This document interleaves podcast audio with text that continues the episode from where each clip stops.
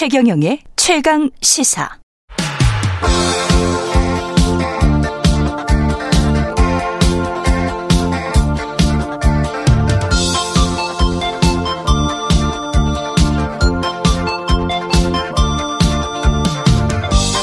네, 젊은 정치인들과 함께하는 기운찬 코너 젊은 토론 시간입니다. 김용태 전 국민의힘 최고위원, 장경태 민주당 최고위원 자리하셨습니다. 안녕하십니까? 안녕하세요. 국민의힘 김용태입니다. 예. 네, 안녕하세요. 장경태입니다. 예. 어제가 윤석열 정부 취임 1주년.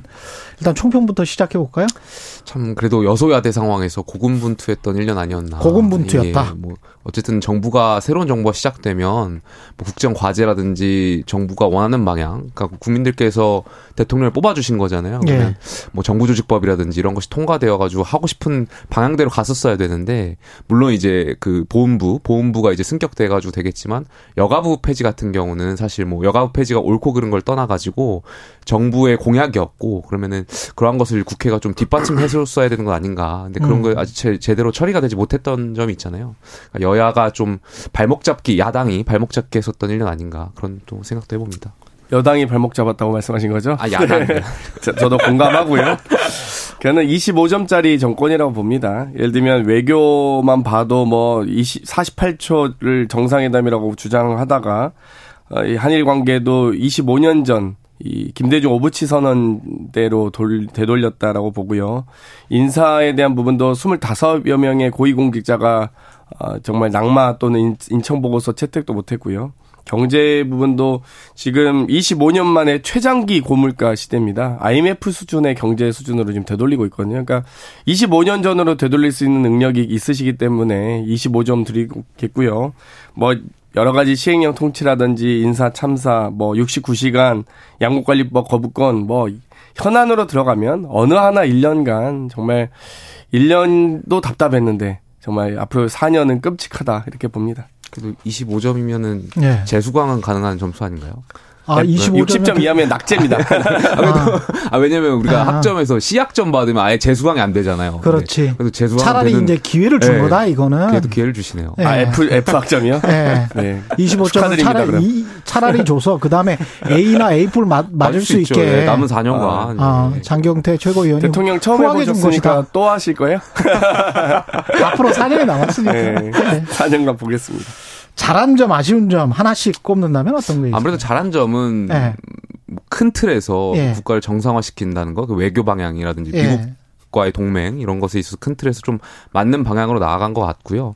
아쉬운 점은 아무래도 저는 정당에 대한 이야기를 좀 할 수밖에 없는 것 같아요. 그러니까 음. 대통령께서 이 일에 얼마나 관여되어 있는지는 저는 잘 모르겠습니다만 대통령 그 윤석열 정부의 취임 1년 동안 여당의 최고위원들이 굉장히 많이 사퇴했습니다. 음. 그러니까 정말 여당 최고위가 이렇게 많이 사퇴할 수 있을 1년인가가 좀 어, 좀 아쉬웠고요. 그러니까 오- 이번에 3월 8일 전당대회 저희 국민의힘이 새로 치렀는데 벌써 선출직 최고위원 네분 중에 두 분이, 그러니까 한 그렇죠. 분은 사퇴하고 한 분은 사고 상황을 당했거든요. 예. 그러니까 이것이 과연 대통령실과 어떤 관계가 있는지는 좀 시간이 흐른 다음에 확인이 되겠지만 이런 것 좀 아쉬운 것 아쉽다. 같습니다. 예. 예. 뭐, 잘한 점이 있다면 저는 딱 한 가지 그나마, 예. 어, 도어 스태핑이라고 생각했습니다. 아. 했습니다. 예. 61번 정도 하셨는데요. 예. 그래도 어찌됐건 기자를 자주 만나겠다. 라는 것 하나만큼은 저는 존중하고 싶었거든요. 근데 그나마도 오래 못 가시더라고요. 음. 그러니까 무슨 초등학생 여름방학도 아니고 작심 삼일처럼 하는 둥 하다 하시다가 이렇게 그만두는 걸 보면서 참 안타까웠고요. 어찌되었건 지금 여러 가지 뭐 제가 뭐 아쉬운 부분은 뭐 워낙 많았지만 여당 지도부는 지금 일곱 번 만나셨거든요. 야당과의 소통은 전혀 지금 관심이 없으신 것 같아서 계속 뭐, 뭐 여러 가지 핑계를 대고 계신데 아무튼 좀 이제 국정 운영 책임자 아니겠습니까? 이제 후보가 아니시잖아요. 이 대표 야당 대표도 아니고 여당 대표도 야당 대표 만나러 오는데 대통령께서 참 그런 모습 보이시는 건 좀 적절치 않다고 봅니다. 이제는 좀 바뀌셨으면 좋겠습니다. 근데 여당 지도부 일곱 번 만났다고 했는데 이번에 1주년 오찬에는 국민의힘 지도부 최고위원들은 지금 못 갔죠. 그러니까 뭐 대통령실에서 행사를 주관할 때 지도 예. 최고위원들을 뭐 부를 수도 있고 못 부를 수도 있는데 음. 여기에 대해서 일각에서 몇몇 최고위원분들이 좀 아쉬움을 토로하는 것 같아요. 근데 굉장히 유치해 보였고 아니 그리고 대통령실에서 만들어주는 최고위원이잖아요. 근데 예. 그런데 본인들이 왜 내가 최고위원으로서 어왜 감히 나를 초대 안 해 막 이런 식의 발언들은 아, 그게 유치해 유치- 보였다. 네, 굉장히 유치한 거죠. 당원들이 봤을 때는 음. 최고위원들 본인 스스로가 이제 품위와 이런 것을 유지해야 해야 하는데 이제 어- 어린이날도 지났는데 어리광처럼 보이잖아요. 그래서 아, 예. 또 그렇게 볼 수도 있겠습니다. 예. 사실 이제 보니까 대표만 가신 거면은 뭐 그럴 수 있다고 보는데 예. 정책위 의장까지 가셨더라고요. 근데 어. 당 서열은 대표 원내대표 최고위원 순입니다. 아, 그렇기 그렇게 때문에 됩니까? 정책위 의장이 참석한 자리에 최고위원이 빠졌다? 이것 자체는 심각한 문제라고 보고요. 어.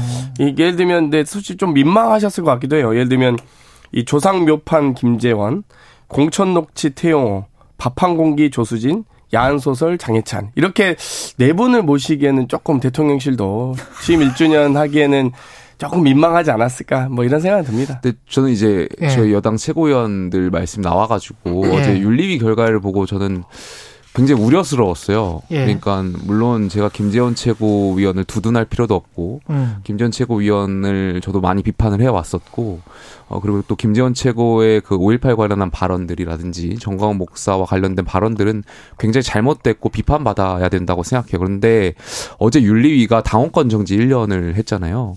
그러니까 저는 공천 기회조차 박탈한 거잖아요. 신청을 할 수 있는 기회. 그리고 이것이 자칫 선출직 최고위원에 대한 참정권을 제한하는 것 같아가지고 저는 윤리위의 결정이 굉장히 우려스럽다는 생각을 좀 많이 했고요.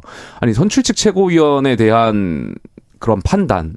그러니까 선출직에 대한 그런 존중이 필요한데 이분들이 문, 물론 잘못했다고 하더라도 그러니까 공직 기회에 기회를 부여해 가지고 여기에 대해서 유권자들이 판단할 수 있는 시스템이 돼야 된다고 생각되거든요. 그러니까 음. 아무리 최고위원들 잘못한 게 있으면 여기에 대해서는 유권자가 뭐 공- 국회의원 될지 말지를 판단해야 하는 것이 선출직에 대한 시스템이 되어야 된다고 하는데 다 그 품위 유지 위반이라는 굉장히 애매모호한 걸로 어, 참정권까지 박탈하는 거는 과연 우리 국민의힘이 지향하는 그런 자유민주주의에 부합하는가 저는 굉장히 좀 우려스러웠습니다 어제. 그러니까 사실 지금 태영호 최고 얘기 다음에 나올 거라서 제가 좀 참고 있었는데요. 예. 사실 같이 말하세요. 예, 태영호 예. 최고위원 이 사안이 그러니까 네. 예를 들면 5.18이 헌법 정신에 수속돼서는 안 된다. 또 조상묘도 판단하는데 이 김재원 최고의 발언보다 태영호 최고위원의 발언은 이 비교도 안 될 정도로 심각한 발언이었습니다. 공천 개입을 사실상 대통령실의 개입을 이 음. 본인이 듯한? 시사하는 발언을 한 거기 때문에 뭐 음. 제주 4.3도 물론 심각하고요. 김구 선생을 어떻게 이 김일성에게 이용당한 사람으로 폄하하는지 이런 부분들은 어, 정말 심각하다고 봤는데 저는 결국 이 당원권 정지 3개월을 보면서 아 태영호 최고위원이 비장의 무기가 있구나라는 오히려 그걸 입증한 게 아닌가라는 생각이 들고요. 방금 김영태 최고 전 최고께서 지적하셨던 대로 이 최고위원은 다른 당직 자와 다르게 선출직입니다. 음. 그런데 이 비선출직 윤리위원회에서 이 당의 서열 뭐 거의 3위부터 7, 8위까지 이 서열을 점유, 점유하고 있는 선출직 당직자에 대해서 징계를 준다. 그것도 이 국회의원 총선 출마를 막을 수 있을 정도 피선권을 박탈할 정도의 윤리가 권한을 갖고 있다. 이거는 어 사실상 최고위원도 이렇게 징계 주는데 다른 국회의원들 꼼짝마라고 얘기한 것과 같습니다. 사실상 공천 심사를 윤리가 하겠다는 국민의힘의 의지를 보여준 것이고요. 어, 뭐 윤리가 뭐만 이제 꼬투리 잡으면 뭐 일반 국회의원들은 뭐 당연히 뭐 당원권 정지 지금 제가 보기에는 뭐 앞으로 시간이 줄어들면 올해 한 9월 10월만 돼도 당원권 정지 6개월이면 총선 출마 박탈됩니다 자격이 음. 그렇기 때문에 저는 이제 공천 심사를 윤리를 통해서 어 지극히 검찰 독재 같은 느낌의 예. 이 그냥 수사하고 이 재판하면 끝난다 너희들은 이렇게 꼼짝마 지금 윤리 심판이기 때문에 좀 이건 좀 저는 심각하게 받아들여셔야 된다 국민의힘 당원들께서도 뭐 그렇게 봅니다. 지금 김용태 전 최고 같은 경우는 만약에 지금 최고위원이 공석이 하나 되니까 예, 예. 전국위에서 결정을 한다면서요? 예, 저희 그렇게 되어 있습니다. 예, 안 나가십니까? 그러니까 지금 저는 안 나갈 생각이고요. 뭐 거기에 대해서 전부 다. 그거는 뭐 그분들하고 어. 제가 이야기를 해봐야 될 것 같은데. 예. 근데 지금 재보궐이 만약 있다고 하더라도 그러니까 출마에 큰 의미가 있을까에 대한 생각이 있어요. 그러니까 무슨 말이냐면 아마 이쯤 되면 이제 최고위원분들이 이제 소방수가 될 거예요. 그러니까 비대위 이야기가 나오기 점점 시작하는 것 같고 비대위 이야기를 끄기 위해서 이제 언론에 다 나가서 최고위원들이 소방수 역할을 하는 것 같은데, 음. 그러니까 저희가 지난 지도부에서 비대위로 가는 방향성을 하나 더 만들었잖아요. 예. 최고위원들이 선출직 최고위원 다섯 명 중 네 명이 사퇴하면 비대위로 가게 되는 방향이기 때문에 음. 그러니까 지금 선출직 어쨌든 네 분 중에 두분 이 지금 한 분 사퇴하고 한 분 사고니까 나머지 두 분이 사퇴하게 되면 음. 비대위로 갈 가능성도 생긴 거거든요. 이준석 전 대표도 비슷한 이야기를 했죠. 아 그렇습니까? 저는 그러니까 물론 저는 여당 일원으로서 비대위가 들어서는 거는 굉장히 반대하는데 예. 어쨌든 결과적으로 그러니까 제가 지난 최고위에서 이제 비대위 가는 과정을 봤을 때 물론 저는 처음에 최고위원을 사퇴하지 않겠다라고 여러 차례 말씀드렸으니까 사퇴한 최고위원들이 그 하루 이틀 동안 용산의 의중을 찾기 되게 바빴었어요. 음. 그러니까 권한대행 체제를 유지하는 것이 용산의 의중이냐, 예. 아니면 우리가 사퇴하는 것이 사퇴해서 비대위로 비상 상황을 유발하는 것이 어 당의 비대위 그러니까 비대위로 가는 것이 용산의 의중이냐 음. 그거 가지고 비공개에서 최고위원들끼리 막 말을 추적했었거든요. 근데 그렇군요. 결과적으로 사퇴를 했고 그것이 음. 이제 용산의 의중이었지 않았는가 이제 의심을 하게 되는데 음. 지금 현재 상황은 그러니까? 지금도 결과적으로 용산의 의중이 중요하겠죠. 그런 사례, 과거 사례를 비추어 본다면 만약에 비대위로 간다는 어떤 결정에 서면 나머지 최고위원 두 분이 사퇴의 마음을 먹으면 얼마든지 비대위로 갈 수 있는 상황이 된 거잖아요. 근데 예. 지금 김영태 최고위원 발언은 좀 저는 심각한 문제라 보는데요. 예. 용산 대통령실의 당무 개입 가능성을 시사한 발언이거든요. 아니 그 말씀이 그러니까 아니라, 그러니까 이거 국민의힘 이거, 여당 최고위원회에서 용산의 의중을 쫓는다는 게 저는 최고 지도부 아닙니까? 그러니까? 정치인들이 알아서 기는 건지 그러니까 그래서 그렇게 배현진 의원 같은 거는 잘 모르. 그러니까, 그러니까 배현진 의원 이런 분들이 용산 앵무새처럼 계속 지금 용산을 대변하시는 거잖아요. 그러니까 그런 문화가 만들어지는 것 자체가 전 문제라고 봅니다. 아무리 문재인 정부 때여도 음. 뭐그 당시 이해찬 대표시든 뭐 추미애 대표시든 뭐 여러 가지 여- 여당 대표이실 때 이해찬 대표 같은 경우는 전혀 그런 거 없었어요. 전 그러니까 저희 민주당에선 진짜 있을 수 없는 문화거든요. 막 음. 대통령 비서실장이 와서 원내대표에게 뭐라고 한다? 있을 수 없는 일입니다. 음. 원내대표는 당 서열 2위인데요. 네. 그렇군요. 민주당 이야기를 좀 해볼까요? 민주당도 지금 비대위로 가야 될지도 모르는 상황도 민주당도 마찬가지인 것 같은데 지금 돈봉투 의혹에서 김남국 의원 코인 의혹 계속 이렇게 나오고 김남국 의원은 아까 하- 하태경 의원도 지적했습니다만은 이게 왜 그때 매매 매매 시기도 좀 이상하고 그 다음에 왜 한 종목에 위믹스라는 한 종목에 거의 몰빵 투자를 했나 했는가 그것도 좀 이상하잖아요. 그, 그 전에는 이해상충이었는데 지금은 좀 이상한 것들이 좀 있어요. 그 투자 규모도 좀 어, 다른 것 같고 해명과 어떻게 보십니까? 뭐 일단 저희 민주당에서는 김병기 수석부총장을 팀장으로 하는 진상조사 팀을 꾸리기로 했고요. 예. 여러 증권 전문가분들이 또 의원님들이 모이셔서 이제 조사를 시작했습니다. 그렇기 때문에 저도 이제 여러 가지 방금 말씀해주신 이제 의구심이 있는 부분들 그런 부분들은 차차 밝혀질 거라 보고요. 뭐 일단 뭐 김남국 의원 같은 경우는 뭐 코인에 왜 위믹스만 투자했냐 이렇게 볼수 있을 수 있는데 그 전에 주식도 보시면 엘모 회사만 이 그 한 주식에 이렇게 집중 투자하는 방식을 많이 하셨어서 그렇군요. 뭐 예. 모르겠습니다. 개인적인 음. 성향이라서 뭐 일단 이 뭐 개인적 성향을 차치하고 어 여러 조사 진상 조사 과정에서 어 사실관계가 분명하게 드러나길 바랍니다.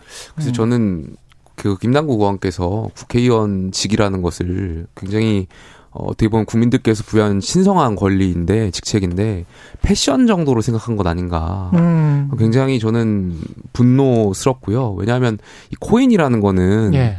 지금 2023년 이 시국의 코인은 2030 세대, 특히 젊은 세대에 굉장히 어떻게 보면은 정말 집도 못 사고 정말 노력해가지고 어떤 과거 이제 부모 세대만큼의 부를 못 누릴 것 같은 그런 절망적인 상황에서 정말 손끝 하나에 정말 이렇게 투자해가지고 돈을 벌어보려고 하는 그 정말 절망적인 상황에서 투자의 수단으로서 이제 등장했던 건데 국회의원이라는 분이 글쎄요 이것이 법망을 피해가면서 공직자 신고 그러니까 재산 신고 내역이 아니라는 점을 활용해가지고 이것을 코인을 투자해가지고 돈을 번다. 이거는 저는 공직자로서는 절대 있어서는 안 되는 일이라고 생각되고요. 예. 약간 글쎄 약간 젊은 세대의 어떤 그런 절망적인 상황을 국회의원이라는 신분을 이용해서 이용한 것 아닌가. 예. 그러니까 여기에 대해서 물론 법적인 부분도 이제 확인을 해야 되겠지만 불법적인 음. 부분이 있었다면 그러니까 도의적으로 저는 여기에 대해서는 분명히 책임지셔야 된다고 생각합니다. 그리고 장경태 의원님은 관련해서 초기에 김남국 의원이 3,800원 밥 먹고 뜯어진 어, 해진 운동화 신고 다니고 검소한 게 쟤냐 이렇게 이야기를 하셨는데 이거는 좀 시원하게 해- 설명을 어, 좀 하셔야 될 것 같은데. 방송 예. 중에 상대 패널께서 음. 그런 얘기를 하셨어요. 그러니까 코인은 문제가 안 되는데 예. 이 가난 코스프레한 건 문제다라고 아. 하셔서 위선적이다. 차라리 문제라면 둘 다 문제거나 아. 문제가 아니라면 둘 다 문제가 아니어지 이거 제가 아니 그럼 무슨 황당한 논리가 어디 있습니까? 음. 그 검소한 것이 죄라는 거냐? 그러면 이제 이렇게 이제 표현을 반박하면서 나왔고요. 예. 그리고 실제로 김남구 의원이 어, 검소한 건 맞습니다. 솔직히 제가 이제 뭐 개인적으로 여러 가지 과정에서 보면은 검소한 건 맞다. 실제 검사하긴 맞는데 예. 근데 그 논리 자체가 너무 황당해서 예. 코인은 문제가 안 된다. 코인 투자한 건 오히려 가난 코스프레 한 게 문제다. 이렇게 하시니까 제가 좀 황당한 논리다라고 하면서 반박하면서 나왔습니다. 음. 아 근데 장태 의원께서도 아직 정신을 못 차신 게 네. 아니 그렇게 국민들이 지금 분노하고 그 이중적인 그런 생활들 그리고 굉장히 그런 가난을 코스프레했던 그러니까 그 영상 올렸던 것만 보더라도 굉장히 본인이 그 갖고 있었던 자산과 다르게 예. 그 후원금을 모집하는 그 과정들이 굉장히 가난을 어떻게 보면은 어, 장영태 의원께서 지난번에 여사께 지적했던 것처럼 그런 빈곤 포르노 예. 그 그런 형태의 어떤 정치 마케팅을 한 거잖아요. 여기에 대해서 국민들이 굉장히 위선적이다. 위선적이고 화를 네. 내고 있는데 지금 음. 같은 당 의원께서 이걸 두둔한다는 것 자체가 아니, 뭐 두둔하진 않았고요. 저는 예 그러니까 빈곤 반성하셔야 될 것 같습니다. 마케팅하는데 빈곤 포르노는 좀 구분해 주셨으면 좋겠어요. 그러니까 자기의 가난과 이런 것들을 이렇게 홍보 수단으로 활용하는 건 빈곤 마케팅일 수 있는데 예. 제가 김건희 여사를 빈곤 포르노로 이 지적했던 것은 아동의 타인의 가난과 질병을 자신의 홍보 수단으로 활용하는 건 포르노그래피다라고 할 수 있거든요. 그래서 좀 두 개는 구분해 주셨으면 좋겠고 물론 이제 그런 부분이 있을 수 있습니다. 김남국 의원이 빈곤 마케팅을 한 거 아니냐 거기에 대한 지적은 할 수 있는데 근데 이제 그런 건 있습니다. 그러니까 여러 가지 이제 정치인이 정치 활동을 개인의 사비로 하는 부분과 음. 정당하게 후원을 받아서 정치 자금으로 합법적으로 활용하는 부분이 있거든요. 예. 나중에 김영태 최고께서 원내로 들어오시면 사비를 들여서 정치 활동 하실지 한번 지켜보겠습니다. 아니 뭐 그런 또 그런 식으로 또 물타기를 하시니까 아니, 음. 정당하게 후원 받아서 지지자들과 이 국민께 정당하게 후원 받아서 합법적으로 정치 자금을 활용하면 그게 가장 좋은 문화죠. 그러니까 그러니까 그렇게 해야 돈 있는 사람과 돈 없는 사람의 정치 자금을 한계를 두고 있습니다. 대한민국 그 법에. 제도를- 왜냐하면 그 돈 있는 사람이 뭐 30억 쓰고 돈 없는 사람은 3천만 원 쓰고 이렇게 정치 활동하게 법적으로 돼 있지 그러니까 않거든요. 그러니까 후원금을 모집한다는 거에 국민들께서 분노하는 게 아니라 그 위선적인 행태에 대해서 짜증 난다는 거예요. 그냥 싫다는 아, 건데 뭐. 계속 두둔을 하시니까 산- 청취자분들도 산 굉장히 더. 화가 아니 근데 것 같아요. 그거는 있는 것 같아요. 검소하게 콩나물값 아껴서 9억 원을 모을 수는 없어요. 음, 예, 그렇죠. 예. 검소하게 콩나물값 아껴서 9억 원을 모을 수는 없고 9억 원을 그러면 이제 이렇게 생각할 수도 있죠. 또 뭐 증여를 받았거나 누군가로부터 왜냐하면 김남국 의원이 변호사로서 그동안에 수임 사건이 몇 건인지도 그렇게 되면 궁금해지는 거죠. 그렇잖아요. 그렇죠. 그러, 그- 그러면 그렇지. 어느 정도의 돈을 벌었기에 그 정도 나이에 그 정도 경력의 변호사 연봉을 제가 대충 알 수 있는데 그리고 수임 사건 개수나 이런 것들은 뭐 변호사 협회나 이런 걸 통해서는 음. 충분히 공개가 될 수가 있거든요. 근데 그런 것들을 생각을 해본다면 좀 앞뒤가 안 맞는 측면이 있고 국민들이 특히 이상하게 생각하는 거는 이게 본인이 적극적으로 그 정책에 관해서 뭐 대의 명분이 있어서 지지했을지 몰라요. 코인과 관련해서. 그런데 거기에 본인이 또 투자를 해? 이거는 상식적이지 않잖아. 누, 누가 봐도 상식적이지 뭐, 않지 않는가? 대학교 시절부터 국회의원 되기 전부터 뭐 여러 코- 코인 관련된 투자를 해왔다고 하더라고요. 저도 예. 이제 나중에 지금 뭐 듣게 됐는데 예. 어찌됐건 투자에 관심이 많으셨던 것 같고 음. 그 이런 부분은 저는 진상조사팀에서 철저하게 조사해서 어 제대로 진상 사실관계 확인했으면 좋겠습니다. 사실 관계를 확인하고 이 관련해서 뭐 대응이나 뭐 이런 것들도 좀 민주당이 지금 새로 무슨 당규 만들 때 뭐 하급심 판결 있잖아요. 그 하급심 판결은 뭐, 뭐, 중대한 무슨 하자? 중대한 어떤, 음, 어떤 윤리적인 문제? 이걸로 지금 대체를 했더라고요. 추상적인 문구로. 아니요, 그건 예. 아니고요. 원래 문구는 예. 이 여러 가지 이 검찰의 기소나 음. 어, 뭐 하급시 그러니까 재판 중인 사안 또 중대한 문제가 있을 경우에 음. 이 부적격 판정을 할수 예. 있다라는 조항인데 예. 그 앞에 있는 기소나 재판 중 결국 재판 중이란 말은 기소를 해야지 재판에 그렇죠, 가는 그렇죠, 거잖아요. 그렇죠. 그래서 그런 문구를 다 빼고 예. 중대한 문제가 있는 사람, 그러니까 사안에 대해서 부적게 할수 있다. 이제 문구를 정리한 겁니다. 단순화시켜서. 그래서 오히려 범위가 더 훨씬 확대된 걸 수도 있기 때문에 이 부분은 뭐 약간 너무 이 무리하게 딴지건 느낌이다라고 그래요? 저는 생각합니다. 네. 근데 앞에 거는 상당히 구체적인 부분이고 뒤에 거는 이제 추상적이기 때문에 그 기준을 누가 만들 것이, 그 기준을 누가 정할 것이냐. 이렇게 되면 당 지도부가 정할 수밖에 없고 그렇게 되면 아닙니다. 그거는 다른데요. 뭐. 예. 저희가 특별 당규라고 해서 국민의힘은 이제 공천을 당규 뭐 이런 게 없잖아요. 그냥 막 하던데. 예. 당원 당규가 있습니다. 아, 그러니까 있긴 네. 하죠 당원 당규. 예. 근데 저희는 이제 공천 기준에 룰과 관련된 특별 당규가 있습니다. 그래서 거기에 그 하부 조항에 예. 7대 부적격 사유가 있어요. 그러니까 후보자 검증 과정에서 적격 부적격을 나누는 기준이거든요. 이 사안 자체는. 예. 그래서 중대한 문제가 있을 경우 그리고 그 중대한 문제에 대해선 7대 부적격 사유가 다 있습니다. 그러니까 음. 방금 말씀드린 뭐 기소나 이런 부분은 절차에 대한 부분이고요. 사안에 대해서는 다 명시가 되어 있습니다. 음. 그 하, 이 하- 하부 조항에. 김용태 최고위원은 어떻게 생각하세요? 이렇게 되면 이제 1심에서 예. 하급심에서 유죄가 난 후보도 뭐 이론상으로는 출마할 수가 있습니다. 뭐 이론상으로는 출마할 수 있고 예. 물론 거기에 대해서 유권자분들께서 판단을 해야겠지만 글쎄 일단 그 유죄가 난다는 전제하에여가지고 음. 그렇게 되면 사실 공직 기회가 어렵지 않겠어요? 그러니까 공천을 받는 데 있어서 어쨌든 이게 참정권은 어쨌든 기소를 당해가지고 유죄가 나온다면 좀 특수한 상황인 거잖아요. 그렇죠. 그렇게 되면은 좀 거기에 대해서는 다시 한번 또 다시 선거를 해야 예. 되고 그러면 또 국민 세금이 또 투입돼야 음, 예, 되니까 그런 상황에서 그렇게 리스크가 큰데 뭐 1심이기 때문에 우리는 공천을 주겠다. 이거는 공천을 줄 수 있다라고 여지를 남겨두는 거는 좀 뭐 이상한 거 아니에요? 유죄도 여러 가지 사안이 있습니다. 그래서 뭐 선거법이나 예. 어, 뭐 그러니까 선거법이나 정치자원법이 아닌 일반 다른 이 사법 같은 경우는 뭐 벌금형이나 혹은 이 금고형 이상일 때만이 의원직 상실이 되는 등의 법적 기준들이 다 다르거든요. 그러니까 뭐 선거법이나 정치자원법은 뭐 100만 원 이하면 바로 의원직 상실이지만 예. 다른 법들은 좀 이 다툼의 여지가 있고 또 그 범위가 훨씬 넓습니다. 그래서 뭐 그거를 뭐 정확하게 뭐 제가 지금 음. 뭐 얼마로 이 특정해서 뭐이 얼마 이상은 안 된다. 뭐 벌금형 100만 원 이상은 안 된다. 이렇게 이제 기준을 지금 특정해서 말씀드릴 수 없고요. 음. 이 7대 사안 부적격 사유에 대해서 저희가 당연히 엄격하게 적용할 거고 그 과정의 문구만 지금 좀 단순화 시킨 거다. 이렇게 보시면 되겠습니다. 미- 민주당 혁신위원장이시잖아요. 네. 네.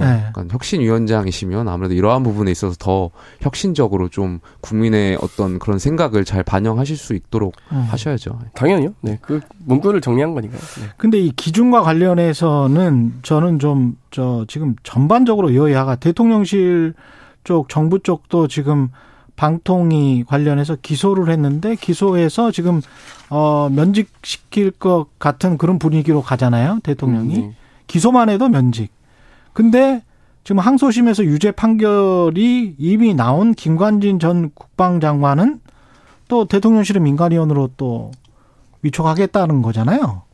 그러면 이 기준이 민주당도 그렇고 대통령실도 그렇고 이 기준이 음, 예, 예. 뭐 뭐가 되는 겁니까? 아무래도 그 제가 그 부분은 더 확인해야 될 것 같은데 네. 아무래도 그 법에 좀 법 어떤 법을 위반했는지도 좀 중요한 부분일 것 같습니다. 음. 어떤 공직자라든지 정치인으로서 정말 어, 어떤 법을 위반하는 거에 있어서 물론 다 모든 법을 위반해서는 안 되지만 정말 뭐 부패 방 부패에 관련된 것이라든지 뭐 이러한 것들은 저, 더 엄격히 관리되는 거잖아요. 그래서 음. 그런 것도 법 부분도 좀 지켜봐야 될 것 같습니다. 김관진 전 국방부 장관은 지금 재판 중이시잖아요. 예. 아마 대법 지금 최종 심판 남겨두고 있는 걸로 알고 있는데 지금까지 그 재판 결과가 별로 좋은 걸 좋지 않은 걸로 알고 있습니다. 어찌됐건 이런 잣대에 대해서는 특히 뭐 그분을 임명하는 과정도 좀 저는 석연치 않고요.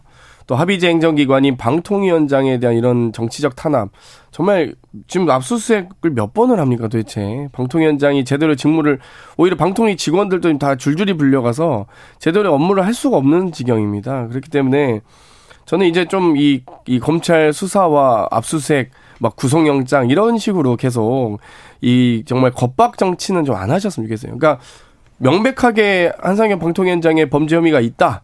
그러면 거기에 대해서 징계를 줄 수 있겠죠.